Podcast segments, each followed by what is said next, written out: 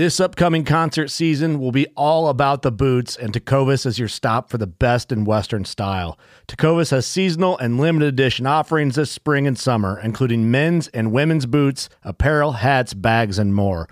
All Tecovas boots are made by hand in a time honored tradition with timeless styles that are always on trend. And Tecovas has first wear comfort with little to no break in period. It's hard to find this level of comfort paired with this level of style. Stop by your local Tecova store, have a complimentary drink or two, that's WCB style, and shop new styles. The smell of fresh leather and friendly staff are at your service. Many stores even have leather custom branding to make your boots truly personalized. And with regular live music and events, there's no in store experience like it. If you can't make it into a store, just visit tecovas.com. That's T E C O V A S.com. They offer free shipping on all boots, as well as free returns and exchanges, and ship right to your door. Go to tecovas.com and find your new favorite pair of boots today. Fishing like a local isn't just about catching fish. It's about connecting with the environment and the people who call it home. It's about hearing the stories and traditions that have been passed down for generations and sharing unforgettable moments with the people you meet along the way. Fishing like a local is having an experience that stays with you forever. And with FishingBooker, you can experience it too, no matter where you are. Discover your next adventure on FishingBooker.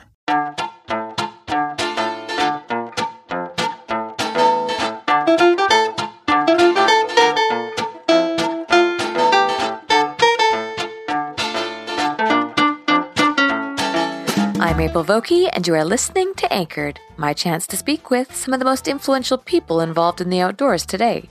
Join me as I sit down with my guests to learn more about their careers, opinions, history, relationships, and life both indoors and out. Ryan Heitz has worked at Michael and Young Fly Shop for over 20 years. For me, Ryan was the quote unquote shop guy that I looked up to when I first started fly fishing. He was and is an incredibly knowledgeable angler who rarely boasts about his accomplishments and offers an open ear to those looking to share their enthusiasm and stories on the water. In this episode of Anchored, I sit down with Ryan to ask him what it's really like being the man behind BC's most successful fly shop, and if he's found himself changed throughout the evolution of fly fishing gear, the internet, angler mentality, techniques, and more.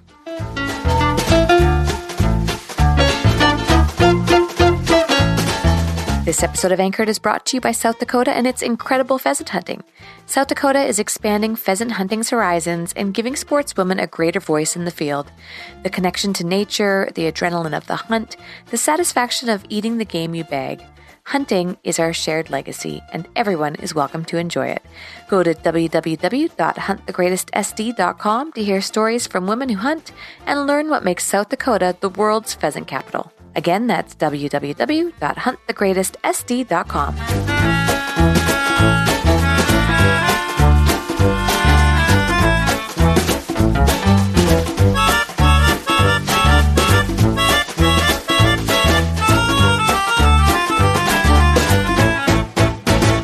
I was born in Mission, British Columbia, and grew up here. A BC boy through and through. BC boy, still living in Mission, BC. Can you, for people who are listening, maybe give us a little bit of your basic bio? Who are you? What do you do? I'm Ryan Heitz. I manage Michael and Young Fly Shop, which is in Surrey, British Columbia, and we have a shop in Vancouver as well. Been fly fishing most of my life. Fishing for when I wasn't fly fishing. Kind of started at the age of four and have grown up outside. I think you're one of the most understated, I won't say underrated because everybody who knows you knows just how dangerous you are, but you're definitely one of the more understated anglers uh, in BC anyway. So you've been around forever. I feel like you're just a staple of Michael and Young's. But for the most part, you stay out of the limelight. You mind your own business. You do a great job at Michael and Young. Uh, I am going to bug you a little bit more about that. I kind of want to pick your brain about why you've chosen to go that route, if that's okay. Yeah, yeah, that's fine. Before we go there, let's just start off with a little bit more about who you are to provide some context. So, um, four is pretty early. Who got you started that early? Oh, my dad was into the outdoors. He wasn't really fishing per se, but he liked to fish and hunt and as a kid, he was into archery. Uh, grew up, he grew up kind of around the world, ended up in Ontario when he was 13. But before that, he was like, spent some time in Argentina, spent some time in England, spent some time in Switzerland. Um, through his mom's choice in men, they had to run away from a few places and ended up in Canada. And uh, he just spent a lot of outdoors there. And so we would do hikes and things. And we took a little spinning rod to Suicide Creek just outside of Mission on a hike. And I just loved it. And then I just wanted to fish every weekend. So he uh, helped enable that.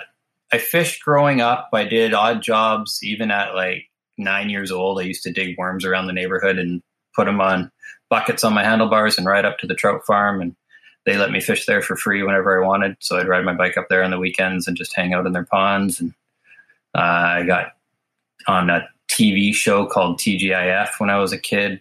And I was called the Missions Fishing Magician. Um, I was just basically a 10 minute excerpt on fishing with corn and worms and bobbers and stuff. It was pretty fun. And there was a bunch of kids there that I was teaching as well. Then, kind of as a teenager, I kept fishing, went through high school, kept me out of trouble for the most part because I just wanted to keep fishing. And then started doing, you know, getting the workforce, trying to figure out what I would do with my life. Had a dream of being a marine biologist. And about four or five months before I graduated, that just kind of, for some reason, ended. I don't know if it was finance or what, but didn't really have much as far as income and stuff from the family background. Had family and love support, but not money support. So that kind of nipped that in the bud. And I just decided to wander and figure out who I was for a while. And four years of just odd jobs working at marine stores and uh, Canadian Feather Merchants, which is a fly fishing wholesaler, and managed the fly shop in the US for a bit called the Guides Fly Shop. And then uh, decided I was going to go back to school and become a math teacher because I've always loved math. A math teacher. Is that what it was? What is your degree in? I have a bachelor of science in biology and mathematics, but it's because math was too hard when I got to the upper levels. So I had to take something to get my GPA back up. In biology, I always loved it, so I was really passionate about it. And it, uh, it actually, I found it sounds corny, but easy in university because it's all memorizing. It wasn't right. You just kind of memorized it and wrote papers and did your thing, and it was pretty easy to get good grades. Then I decided to do my PDP so I could become a teacher and got a Bachelor of Education while doing that, just by taking some extra courses and doing some online stuff. But I was working at Michael and Young at the time, and I worked, did all their purchasing and stuff while I was going to university. And then uh, they kept increasing the bribe for me to stay there as a manager. Now it makes sense because I would have met you when I would have been what twenty, probably. Yeah, like a long, quite a while ago. Just like near the end of your casino career. Mm-hmm. And I remember meeting you and and hearing through the grapevine that you were this extremely educated man, and and I just remember hearing. I mean, that was in the day when when I when I would hear that someone had a degree, I was like, oh my goodness, like they may as well have been a doctor to me if they had their degree. Uh, and so, but I never, but I never really knew the story, and I always wondered why you chose to stay at MLY. I was thankful that you were there, but I always wondered why. So it, is that is that why? It was well at the time they were desperate for somebody to kind of lead the ship uh, because there was some term some management that left and doing other things. And when I finished my PDP, the teaching situation was I mean, you're starting at under forty thousand a year and climbing like yearly for eleven years sort of thing. And we're relatively what we're three years into our marriage at that time, I think. So we were kind of living with not a lot of income and in a basement suite and trying to decide if we wanted to move away or get a house. And I was like, well, I can start my teaching career as a substitute teacher and try and get a full time job. And then Matt Sokol, of all people, I don't know yeah. I mean, for our listeners, they probably have no clue who he is, but he was a very small part owner in Michael and Young Fly Shop, and I was fishing with him quite a bit at the time. And he basically said, if I'm going to buy into this, you've got to stay. And he convinced the principal owner to give me my 12 uh, year teacher salary to start. And I was like, well, that's a big jump. So let's, uh, it's not a bad start. and Let's figure it out and go from there. All right. Well, let's dive a little bit into some of the fishing side of things, if that's okay. Yeah. I fished with you before. And one of the things that really stuck out to me and looking back now, I don't know why this was so surprising. When I was fishing, I was always trying to cast too far. And I watched you were so methodical. You always made sure that you didn't cast across the seam, right? Kept your fly in the zone. And I'd like to kind of pick through some of that technique and that strategy if you don't mind. Yeah, it's, I mean, I think I've been, maybe it's because I grew up hiking rivers and walking rivers, but you kind of learn where fish live and certain types of like summer steelhead, they live in slightly different currents and stuff than others. And the biggest thing for me is I don't want my fly going too fast by them. I want them to see it and have it approach them and get them curious. And so the best way to do that is keep your fly slow. And if you think they're on your side of the river, then keep your fly there. That's the way I look at it. But I take every piece of water and as I'm working through it, you just find the sweet spots where your fly slows down and your line slows down and everything kind of tightens up and goes straight. And then you just try and keep that. I often will fish just like 10 feet away from my rod tip, just because a lot of times that's where the fish are sitting. They like shorelines, they like structures. So they're usually on your side or the other side. They're not typically in the middle unless there's people pushing them there. Mm-hmm. And it's too situational to pick through every For different sure. scenario. But what about the single hand rod versus double hand rod thing? Because you would have been fishing a single hand rod long before the whole spey boom, yeah. right? Yeah, I grew up. My first well, I had a hammy, couple hammy down fly rods, like a Berkley Cherrywood and an old Hardy fiberglass that I grew up with float tubing and fishing rivers. And then I bought, got a Berkley Safari six weight that I have it still, but the cork is just like an epoxied mess because there's nothing left of it. And that caught me everything. I fished that for little trout to Chinook salmon. It was basically everything because it's all I had. And then I saved up all my pennies. When I was 15, I bought a 10 foot three weight, which turned into my trout rod and lake rod. And then uh, I was maybe 19. I bought a 10 foot seven weight and a spey. No, I was early. It was early in that. I was about 17. I bought a 10 foot seven weight. And then I bought a spey rod at 19. And then I started buying a rod every year for the rest of my life, pretty much. But the single hand, I love single hand fishing still. Like fishing local summer run stuff, I fish the single hand all the time. Do you feel that we fish overfish because we're fishing the longer spey rods? Oh, wow. And I'm asking this just to, yeah. And before we dive into that, I just want to say, you know, moving down here and spending a lot of time in New Zealand and even in the snowy mountains, I've really realized just how sensitive fish are, uh, especially to sound, shadows, all of that fun stuff. And so I look at my days with a big, heavy Skagit line and I just kind of shake my head at myself for how many fish I'm sure I would have spooked. You might find this hard to believe. I still have not caught a steelhead on a Skagit line. But do you even fish them though? Or are you more no, of a. I fish them for Chinook, but I haven't fished them for steelhead. Mm-hmm. So why would somebody make the decision to use a two-handed rod over a single-hand rod, especially if they're fishing in close, like like you are, or are definitely staying on your side of the seam?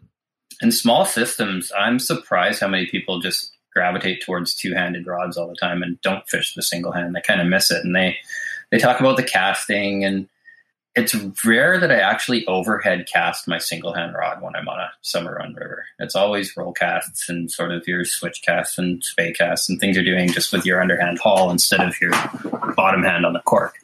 Because the minute you start aerializing it, you start hitting rocks and trees and things behind you and breaking flies.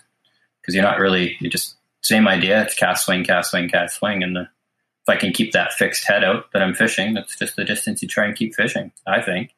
That's why I don't like Skagit lines because I hate having that very fixed line that I have to cast with. It has to be well. It's basically you're at your 35 feet with the tip, and you can't cast more or less, and you just shoot it from there. Mm-hmm. So remember when, if you even thought to mention, like on the Thompson, that you were fishing a nymph that you would just be pummeled to death? Not really, but you yeah. know, it was all about swinging flies. I remember hearing once that you would fish a nymph or fish slightly different flies. And I always wanted to ask you about it, but I was always too embarrassed to ask you about it. But now, as someone who, but as somebody who fishes yeah. sucking leeches, and I mean, I'll fish anything, especially these days because I'm pretty time poor with a child and you have a couple of children yourself. Yeah. Let's talk a little bit about that because I do wonder a lot if the weird stigma was um, like if we've outgrown the stigma or is it still there? I don't know. I mean, it comes down to that old adage you choose your weapons. I have never had a ton of time to just devote, you know, a month or two to fishing. It's always been a weekend, a four day cram trip at most. My biggest trips are like a 12 day trip on the Dean. I've only done it twice. a couple 12 day trips on the Bulkley. Like everything is five days, four days, three days, two days. And in the beginning of it, you're like, okay, well, the first few hours, few hours, day, half a day, full day, you're like, I just need to catch a fish. It's been months. So there's, you approach it. I mean, I've caught fish every way you can imagine, except I've never really steelhead fished with gear. I haven't float fished ever in my life. I have for salmon when I was a teenager, but I've never, uh, my dad was always busy in the winter and we never got out that much for steelhead. It was pretty rare. And then uh, by the time I did, I was sort of 17 and fishing a single hand fly rod for everything. So it uh, changed. But I've, um, I fish behind a lot of people, fish behind friends, fish behind. And so you just fish it differently and you try and, like, even when I'm fishing the Thompson with my little spey flies and popsicles, I'm often throwing slightly upstream and mending and letting that fly kind of nymph almost for a bit before it starts to swing. And it's more to pick up quite a few of the fish. What is a situation where you would fish a nymph versus a swung fly? Pretty rare, but a few times froggy water, back eddies.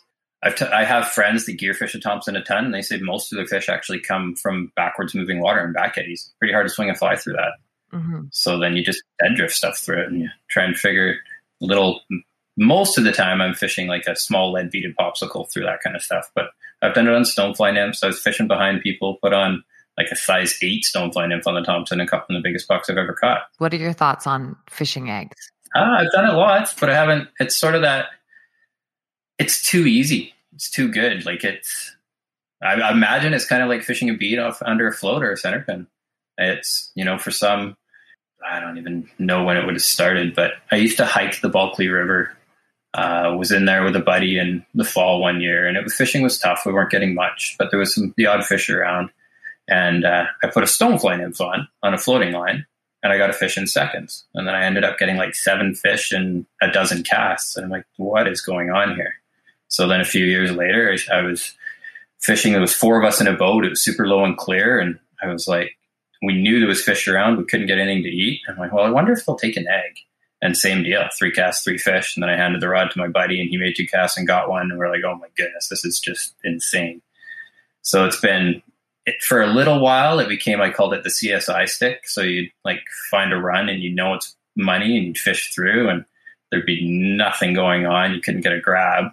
So I'd be like, all right, I have a little 13 foot, four inch five weight that's super, super soft. And I just put a little like Gorman's egg on it, and you make a couple casts and catch a fish, and you're like, oh yeah, they're just not eating today, and you go on to the next run. But I have that was I did that for a few years, but you get so much negative publicity that I just don't do it anymore. I've caught lots of fish. Yeah, the negative publicity is Metolius is closet now. Yeah, the negative publicity is very interesting to me, and it's one. It's actually where where I'm going to segue the conversation is into the fly shop I remember the fly shop being this incredible spot where you'd go and hang out and we'd shoot the shit. And if we were really lucky, we'd get to pull out the box with all the materials that weren't on the shelf. I don't know if we're allowed to speak of such things, but uh, I have three of those boxes now, but getting harder to find that stuff. Yeah, yeah, it is. How much has how much has the fly shop changed for you anyway in the last 20 years? Hmm. That's a pretty good question. It's something I haven't really thought that much about. It just kind of keeps it's evolving all the time. The the last year with this whole COVID pandemic has been this whole new world. Like it's sales are up probably 50 plus percent. Every month is another record month. Don't know where these people are coming from and buying things, where the money's coming from. I guess it's just because people aren't traveling and they need to go outside and do things. Um, less hours, less staff, just trying to know people in the stores, only a few at a time. But the sales, there's not really any pattern you can follow. It just sort of slowly meanders, almost like a river. And kind of one year you're still water crazy and May and June are insane, and then you turn into this.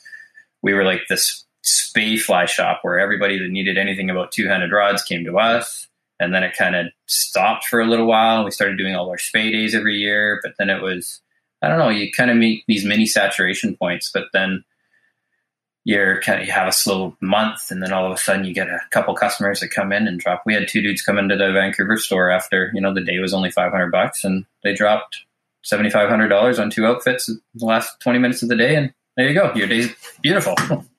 So it's I don't really the shop itself. I mean, my job just gets busier and busier. We've been uh, trying to procure inventory and make sure the staff are happy. It's tough to find good staff too.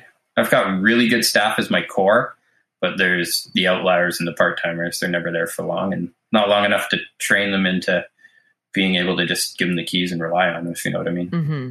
Is turnover, because I think that's a common issue with a lot of shops, is just a high turnover rate. Is it just that people don't see it as a quote unquote career? Possibly. And it's not an easy, I feel pretty blessed that I could make a career out of it. It's pretty rare for a non owner to make an okay salary that you can actually support a family on, I think. And I'm pretty lucky that I've kind of built that niche and found the the boss that'll pay me to do it. Mm-hmm. You know, even now you're still understated. Like you just you just do not go pounding your chest. I wish that people knew how fishy that you were. I can't do that here, obviously, and I can't force you to tell everyone how great you are. But I do always wonder, and I wondered this with Adrian too, and I mentioned it when I podcasted her. Why did you choose not to go into more of the personality route like so many of us excuse like myself and others have done with our ego or vanity or ambition. Why did you choose not to highlight yourself? Um it sounds bizarre. Like i love fly the fly shop and i love the relationships and the customers and the people but when i'm outside i am not social. I'm far from it. I don't want any interaction with humans really, except maybe a few best friends. I don't want to talk. I don't want to have to think about conversation. I want to just listen to my surroundings. Like the people I see out there with earbuds in the ears listening to music, I'm like, what is wrong with you? I don't get this. Like you're in the most beautiful place in the world and you're listening to music. You're wrecking it, man.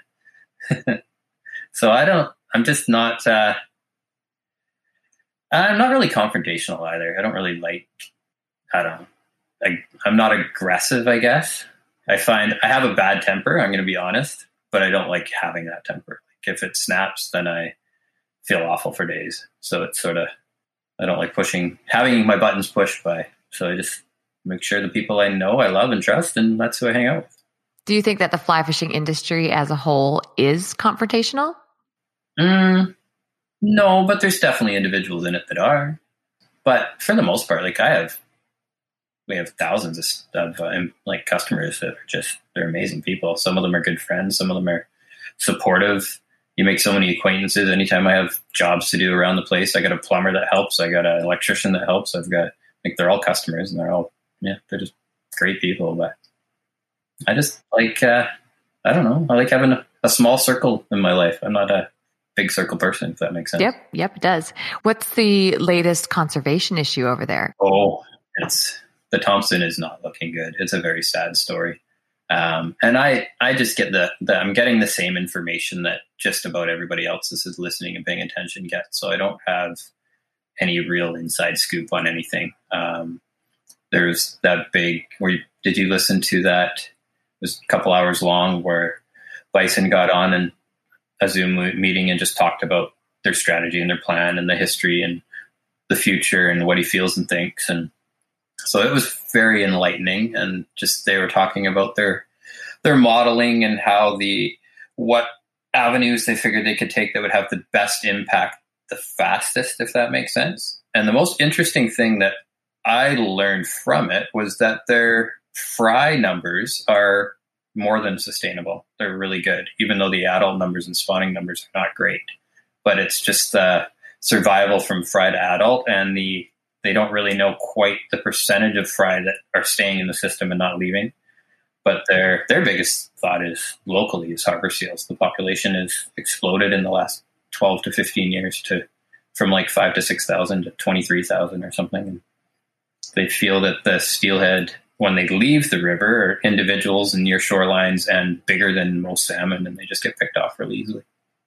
That's sort of the general there's so many factors there there's got to be a reason why all of our steelhead rivers up and down North America's west coast something's wrong with the ocean. Like, who knows what it is? It's humans, but what part of it? Mm-hmm. There's something to mess up there. Yeah, that's interesting. Do you remember when John McMillan had done that study about the the steelhead not necessarily having to go back to the ocean? Yes. So is that And is that all? 29 different Y- yeah, is that all part of this? possible life history. Do you want to explain to people who are listening? I mean, I know we're not John McMillan here, but do you want to explain kind of what what he touched on? Uh, essentially, that most salmon have very limited what they call life histories. So they're born and they always leave and go to the river in their first year or their second year, depending on the species of salmon. They go to the ocean and they're there for somewhere between one and on Chinook up to six years or five years, I guess it is. Where steelhead can stay, they have evidence of one steelhead in particular spending nine years in fresh water before it went to the salt and spent a year there and then came back and spawned. So they, because of all the math that comes into play, they can live up to 29 different life histories. So their kind of chances of survival of a species is really, really good because they have so much genetic variation. And, and not only that is they can spawn with, um, with resident trout and still have steelhead offspring. Yep. Yep, that's right. And yeah, I think John talks about some of this in the podcast that we did. What are your thoughts on people fishing, even though there were like 200 fish left in the system and people were still fishing it? Do you know why that was still allowed? Ah, I have no idea why it was allowed. I have no idea if they just had no clue how many fish were actually coming back because their their index for how many adults are in a system in any given year is well, you got an Albion test fishery, and when they tell you you have ten steelhead in the net over a six week period, that there's a thousand fish in the river and you can fish it. It's pretty wishy washy if you ask me. Although the index is year in and year out, and it's close, it's within like nine or ten percent typically. But I guess they felt that because of the short term of the opening and the extra kind of regulations and stuff they had that it wouldn't have that much impact on adults. But obviously there was some not some truth there and there's a reason nobody's fishing it anymore. Are you allowed to fish it still?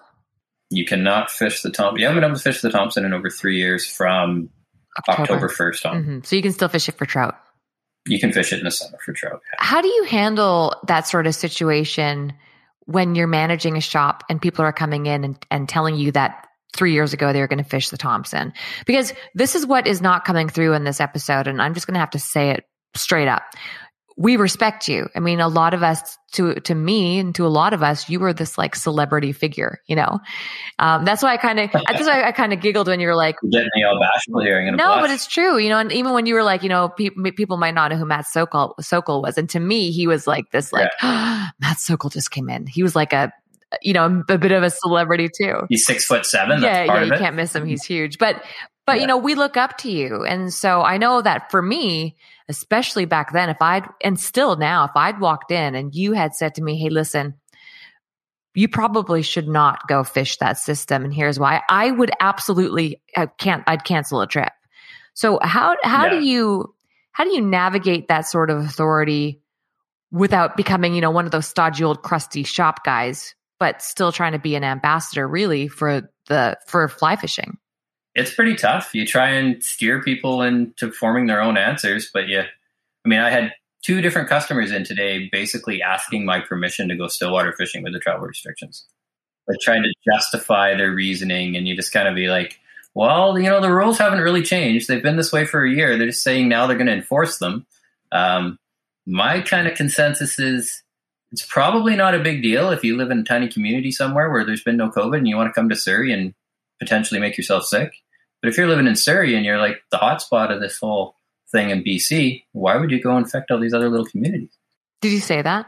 I did, and he was like, "Oh well, well, um, I, I have friends there that I need to visit," and I'm like, "Well, if you're gonna have to do what you're gonna do, it's fine. I mean, I don't. If honestly, I don't see how jumping into a boat in the middle of the lake is gonna actually make somebody sick, but I understand." The reasoning behind not allowing people to travel to different health regions because you don't just jump in a lake. Typically, you get gas and you get food and you stop places and you do things and you congregate with friends and you camp. It just adds up.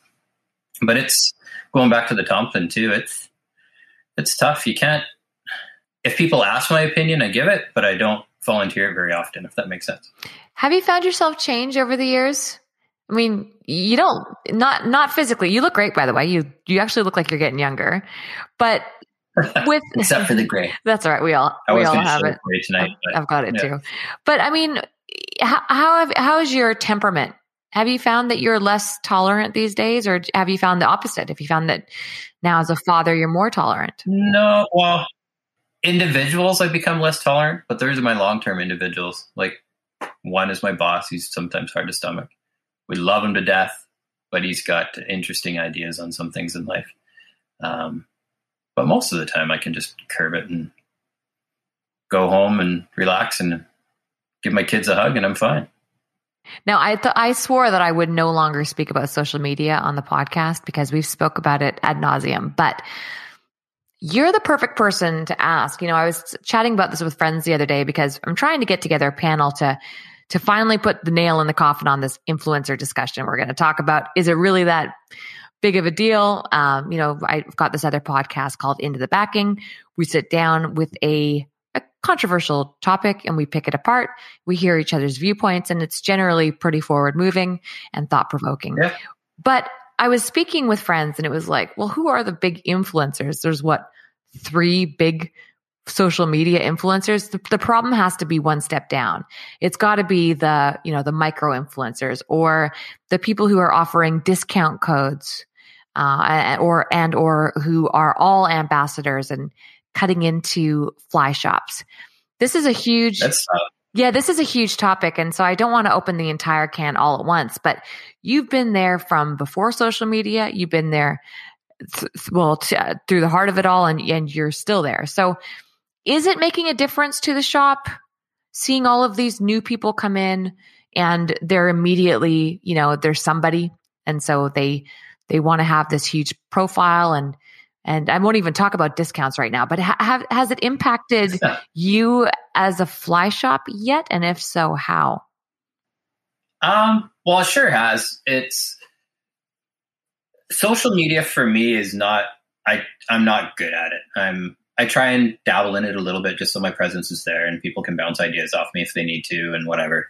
But I'm I find myself very opinionated on some things when I see people giving really bad advice. I and as a manager, I got to be careful how much I jump in there because if you offend too many people, you might start losing customers, and not only them, you could lose their their friends and stuff too. Just so it's I try and just give good information, but not really biased information, if that makes sense.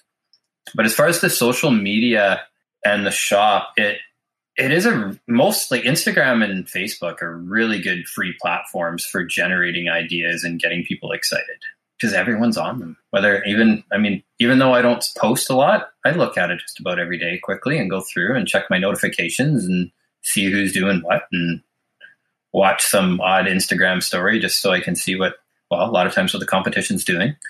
It gives me a little windows into their ideas and their platforms. And it's funny watching customers too when you kind of build that link to them and you see their growth you've got like i have one gentleman that uh, got into it very quickly and hardcore and absolutely loved it but would just pick everybody's brain as much as he could for information on social media on the platforms and he would gather places and ideas and secret locations quote unquote secret but and then all of a sudden you see him start going oh, well, I don't want to share that spot. Oh, I don't want to share that spot. But I feel like I have to give back because I got so much from it. But but then I went there and there was like six vehicles there and it's destroyed. Uh, there's too many people now, and I'm like, well, that's kind of what social media does. Like you get the information to the masses, and the masses are going to go use it. So you've got to pick and choose your what you want to share because it's it's out there for everyone to see. Do you remember when it used to just be the forums before social media?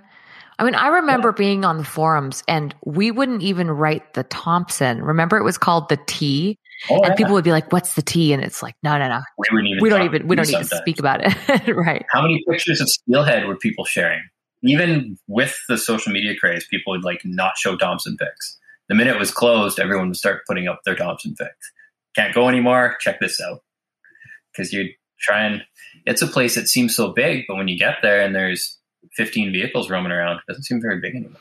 I remember there used to actually be a handful of systems that were secret. And I'd love to think that they still yeah. are. Are there still secret streams in on the west a coast? Few less, but... A few less, but there's some. Yep, and some of them lose their secrecy, but get it back a few years later because there a lot of those systems pardon me, are very um, they're very temperamental. So you can have some of the best fishing of your life, but it's not easy to predict. It's never like it might be a few weeks a year, and it's just guys will go spend a lot of money or spend a lot of time and not have a great trip, and so it sort of loses its allure sometimes. But for those of you that have been there, or those of us that have gone, and part of that, it's not. Uh, it's finding that sweet moment amongst all the hard moments that make it so rewarding. Coming up, Ryan and I dive into the confusion behind fly lines and sink tips. Thank you again to South Dakota for making this episode possible. Hunting brings us together. It's a human tradition. The connection to nature, the adrenaline of the hunt, the satisfaction of eating the game you bag. It's our shared legacy. And while pheasant hunting has always been a part of South Dakota's story, they're making the next chapter even greater. Welcoming all types of hunters and boosting sportswomen's voices, that's a legacy to stand the test of time. Go to huntthegreatestsd.com to hear from women who hunt and learn what makes South Dakota the world's pheasant capital. There you'll find public land maps, information about the seasons, incredible pheasant recipes, and more. Again, visit www.huntthegreatestsd.com. One of the things that I want to pick your brain about is fly lines.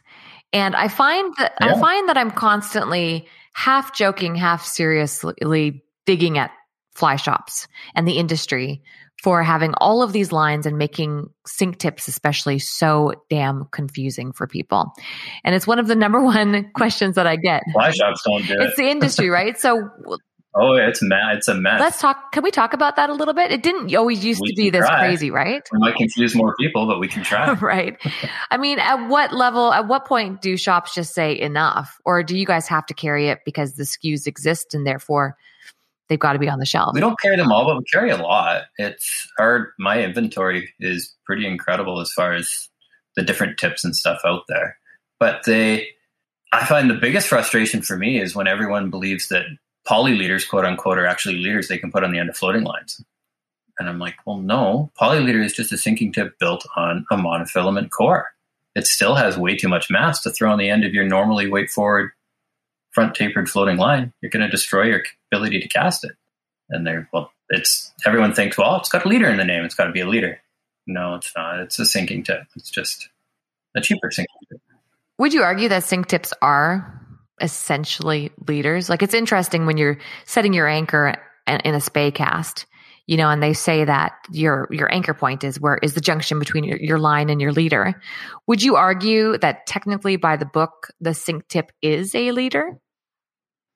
No. You'd call it it's call a line? I think if you're Skagit casting with a Skagit line, then it is part of your anchor. But in all other good spey casts, it's not. It's in the air. It's not part of the water. How would you define a line versus a leader then? I'm just trying to, th- I'm thinking from space, from a space specific stance.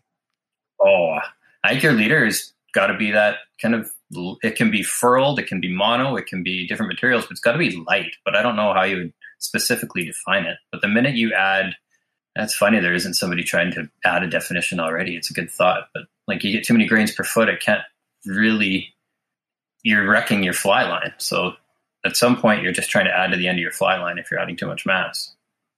Do you think that we fish too short of leaders? It's one of the the biggest revelations I've had with Atlantic salmon fishing is that for years, and I, and I believe with steelhead you can get away with fishing a short leader. But do you think that we tend to to fish? Do you remember the gene and how long my leader was? it was long wasn't it? 17. Yeah. Feet, and, the, and this is what I'm talking about. And the fishier people, I mean, Henrik Mortensen blew my mind on this.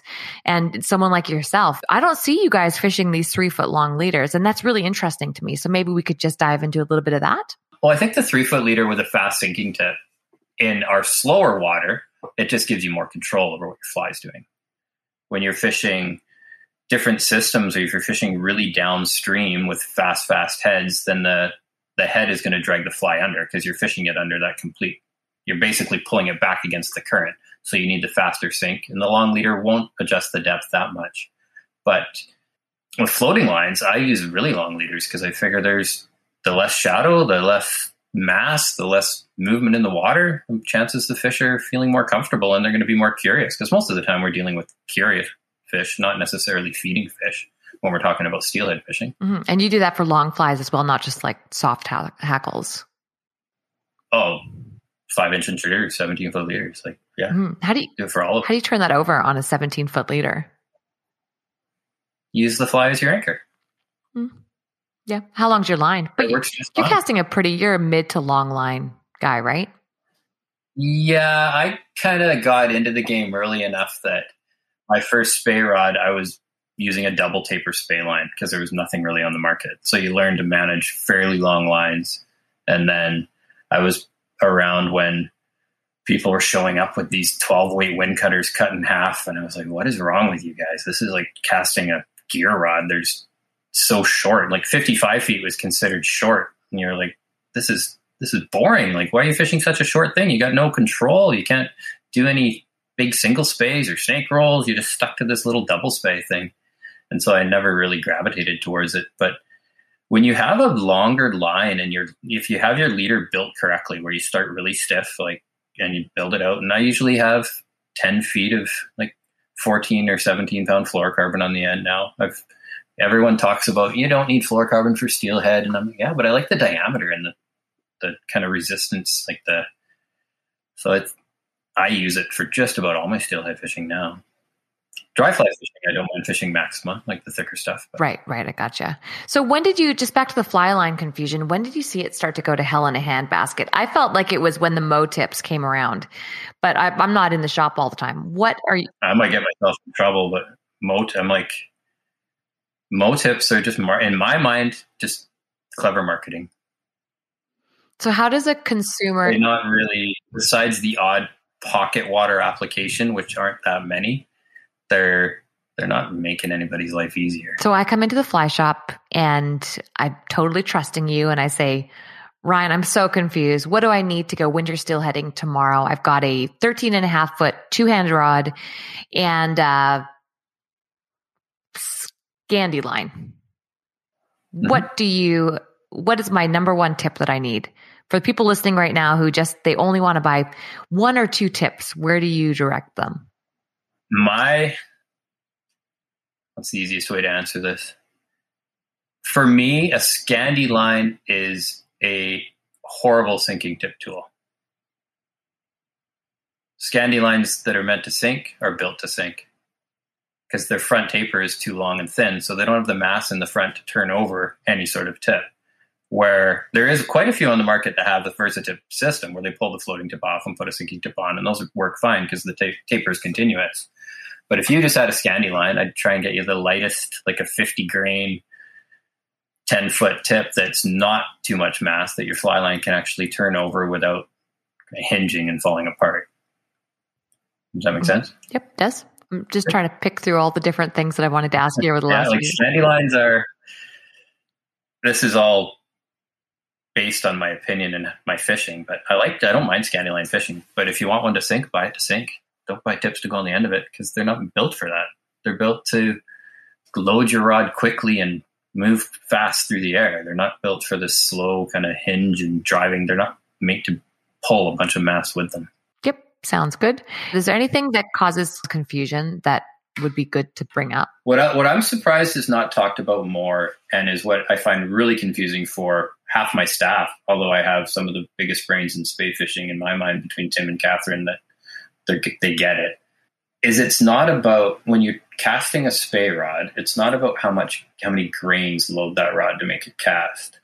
That's everyone has this. Well, my rod throws 570 grains. I'm like, no, your rod throws 570 grains at 23 feet if you want to throw a 50 foot head, you're going to need 700 grains or 650 grains. If you want to throw an 80 foot head, and they're like, well, what do you mean? Like, isn't it amount of the mass that loads the rod? I'm like, well, you're not throwing the entire mass in the air. You're not overhead casting it. It's not all dragging on your rod tip. The longer your line is, the more mass you need. And the vice, the opposite's true too. With the birth of all these really, really short Skagit heads, if you had like a 540 grain 23 foot or 22 foot head and then you try and go to one of these commando tips you're going to have to drop it down to like 400 grains it's a big big drop in mass because you have way less line in the loading the rod and that's i imagine i'm surprised that i haven't done it or somebody with some sort of math brain i bet you there's a very easy graph to actually figure out what works on any particular rod like a 13 regular 13 and a half eight weight and the mass at each kind of length of line.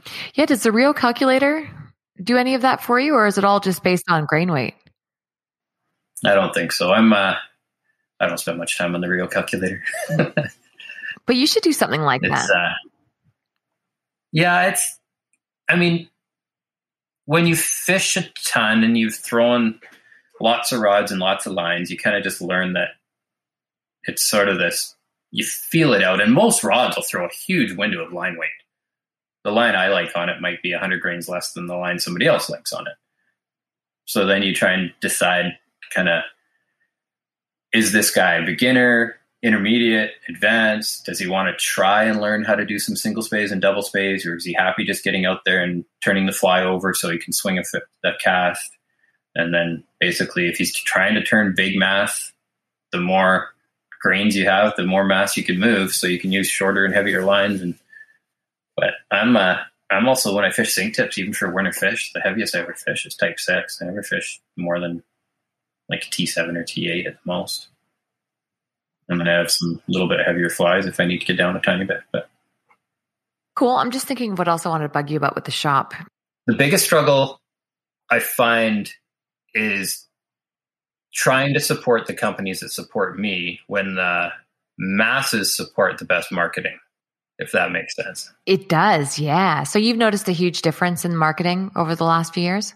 For sure. But not only that, you're getting big companies that built their livelihood on tackle stores with the a number of tackle stores dwindling and the big box stores taking over the companies are now going consumer direct and they're aggressively doing it to the point where instead of you know getting your support emails quarterly or whatever and telling you about what the plan is and what's going on you get an email saying just so you know we're going to offer 20% off all our fly lines for the month of November, and you're welcome to join us, but there's not any discount extra to you.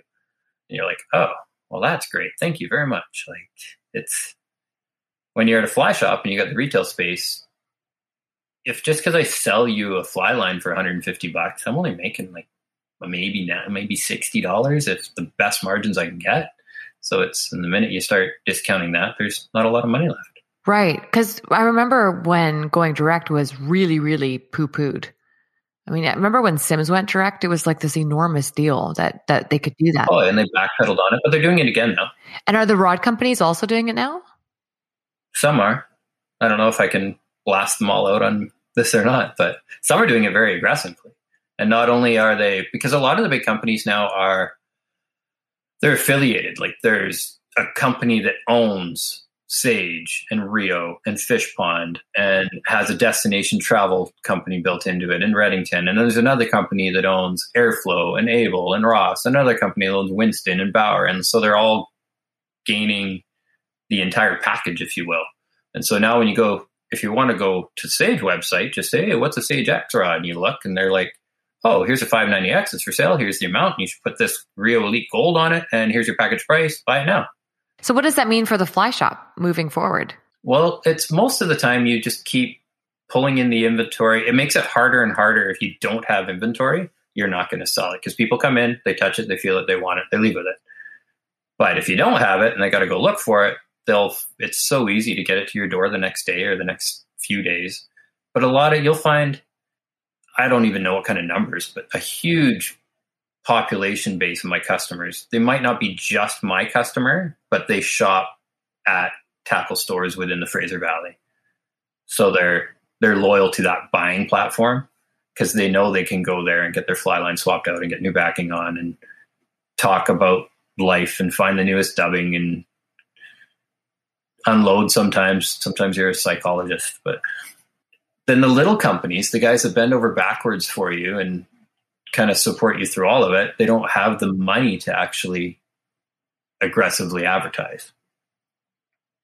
And so guys come in and they always have something in mind. And the biggest thing I find as a salesperson, if someone comes in and they want something, don't change their minds or you won't make the sale. You just confuse them and they don't want it anymore. So if they come in and they want their Sage 5 weight, then show them Sage 5 weights or they want their 10 foot 4 weight and whatever, you just sell them what they want. Because if you try and show them something they don't want, then they'll start thinking about things and they'll move away and they'll do something else and who knows what. But sad reality at the end of the day is I get paid when they pay me.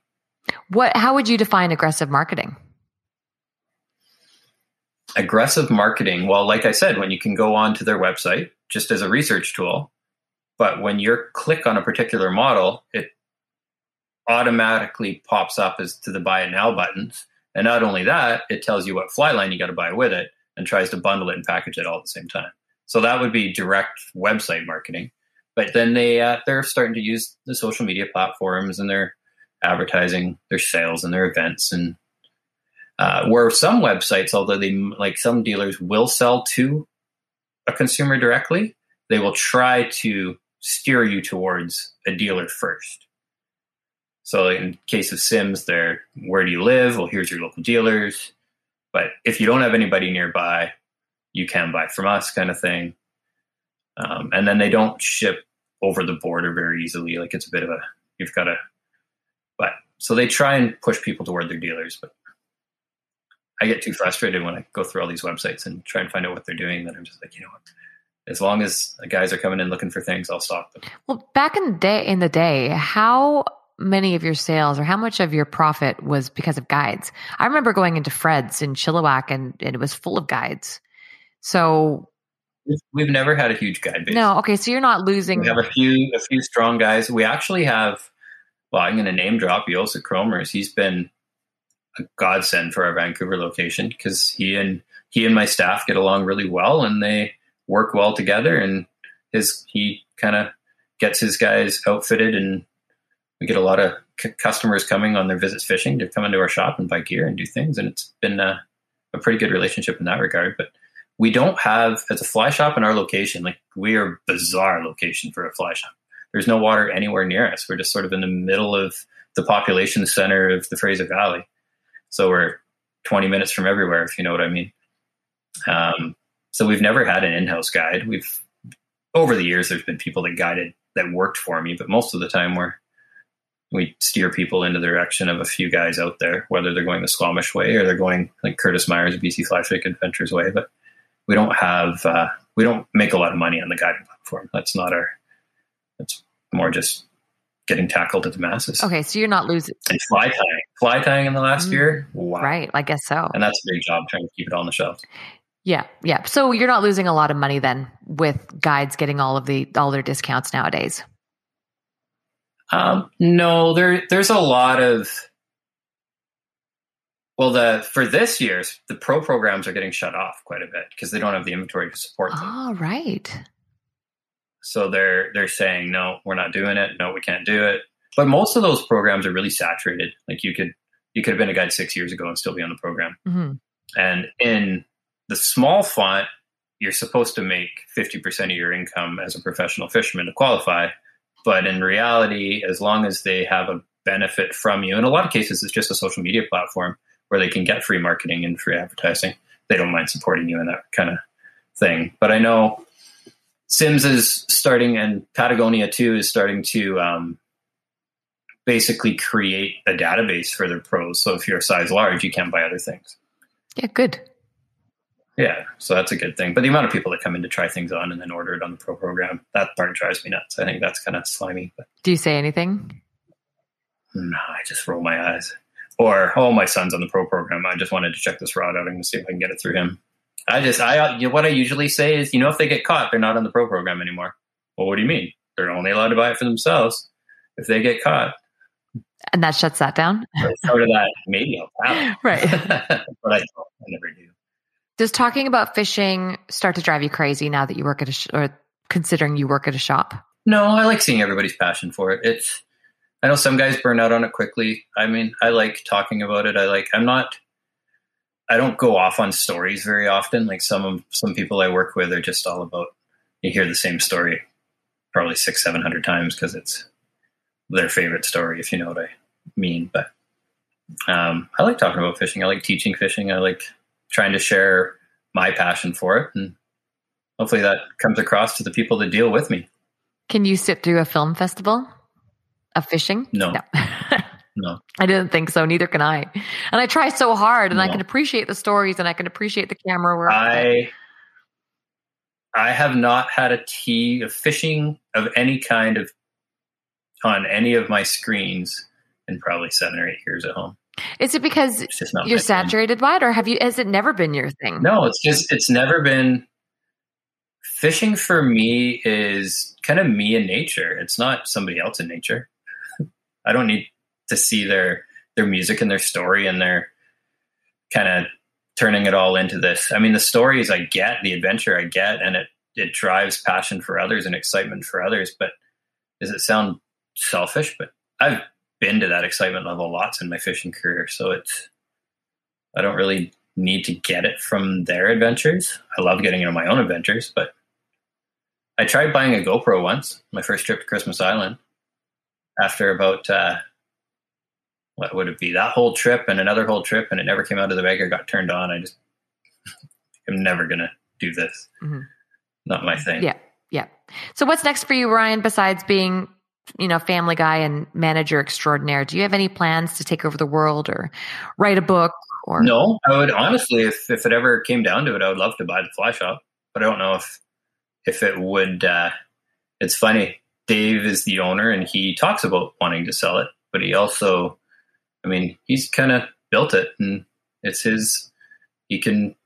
It's it gives him a very nice lifestyle, one that he likes, one that he can work some of his other passions around with his mining and stock adventures and everything else, and so I get why he wouldn't want to sell it.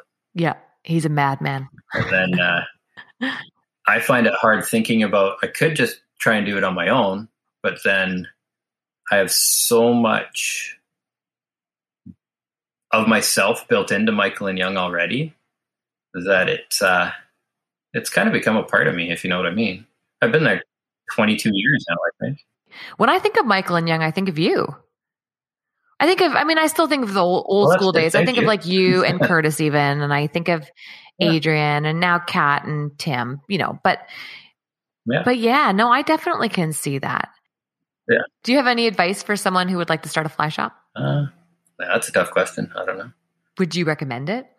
Well, it depends on your passion. Like, I like being in charge of the business. I don't think I could ever go back to being an employee in the business, if that means things. Like, I've kind of run the show. I've been very lucky that although I'm not an owner, I've been given full autonomy to buy and do and hire and fire whoever I want. Um, yeah, it's definitely not an easy. It's a really hard time to get into a fly shop as a new startup because you are dealing with direct to consumer and you're dealing with every fly shop out there tries to protect their their inventory and what they have. And it's in Canada, it's a little easier. The the relationships I find in my small kind of, I guess, experience with some of the US shops, they seem very brand affiliated. So they have the support of one or two brands. Um, and it seems like they almost have a slight bit of ownership over that territory for that brand. Where in BC, it's, it's kind of spread out. If you want to invest in it, you can get it. So there's not that much protection, but it's not easy to, I mean, to have enough inventory to support the consumer base that you're going to get is a big investment. hmm And then how does it work? I always hear people complain about orders because you have to put in. What is this complaint I always hear about annual orders and need to have orders placed by a certain time? And then, Well, there's, if you want to procure inventory for the upcoming season, you have to book it in advance. way in advance. So, and you have to get pricing levels, you have to book different dollar amounts. So, depending on the company, like your big companies like Simms and Far Bank, you're at like 65,000 US wholesale just to get to the good buying level. So, it's a very big commitment. and then is it true that you're not allowed to discount it past a certain percent? Yeah, there. Well, there. Yes, it's. I mean, there's different rules. Like in Canada, there's not. Once you own it, there's nobody that can really tell you what to sell it for. But the companies can ask you, "Hey, like this is our minimum advertised price. If you sell below it, we'll stop selling to you." Do they ever undercut you guys? Like, have they ever told you, no, you can't discount it past this? But then they little go ahead and do it? Mm, Not past that amount, but they'll like. I was giving you that um, anal- not analogy, but that example of how the companies were doing Black Friday sales on a bunch of lines and stuff. They're just new inventory, full price stuff, and they're just offering it at a fairly substantial discount. And they're saying, We're going to have a bunch of marketing for this. You're welcome to join. So then you look kind of like a doughhead when people come in and say, well, aren't those lines for 20% off? They're on the site. And I'm like, well, I can't really compete with the company that makes them. So where where do shops make the most money? Is it fly tying material? Is it fly lines? I don't I wouldn't imagine fly well, lines. Mm, it's hard. Fly lines probably, to be honest. They have the best margins if you book a lot of inventory. So if I commit to well, in flyline, the booking levels aren't that high. Airflo is actually really low. Scientific Angler is phenomenal, but if I commit to, like, I have, what do I have? Maybe a twelve thousand dollar order I'm picking up in the next couple days. So I do that six times a year, and I get good margins. So they're and they. I'd hate to say the numbers of how many fly lines I sell. No, no, that's okay. You don't have to disclose any information. No, I'm just trying to think numbers. Like it's nuts. Like and this time of year for stillwater lines, I probably sell 160 a month or something, maybe more. Like we sell a ton of fly lines, and flies have really good margins, and they're easy to reorder. Fly tying materials, you get great margins, but they're a lot of work to keep on the shelf. Mm-hmm. And the, and this year they're really hard to find things like certain beads you can't get. The supply chain is not very smooth right now. Well, Ryan, thank you very much for offering a glimpse into the life of a fly shop. I hope that you end up owning M&Y. Honest to goodness, I can't think of anyone else who do a better job. Yeah. Is there anything that I have missed that you would like to add or to ask me? No, I don't think so. But thank you for doing this. It was sort of uh, kind of I was invited through yourself and Kirk, and I was just like, well, I wonder what this is going to look like. I have no clue. And I prodded you a little bit, saying, hey, do you what are we are we talking about anything particular and it's like you purposely were avoiding the like no I just uh, we're gonna wing it now yeah well i never know what i'm going to talk about because i never know what people are going to share with me yeah. and um, you're an especially tough one because i know that you're quite private um, for the most part you know it's not like you're out there flashing your life all over the place and so it's it's yeah it's a, it's a little bit tough with you because i feel like you just don't i feel like you're just kind of private um, and, and like I said from the beginning, you're, I feel and will stand by that you are understated. I feel like you're very humble and I feel like you oftentimes don't speak unless asked. You, you're not very, like I mentioned, likely to start pounding your chest and trying to show people how great you are, which is admirable. Well, thank you. That concludes this episode of Anchored. Thank you for listening.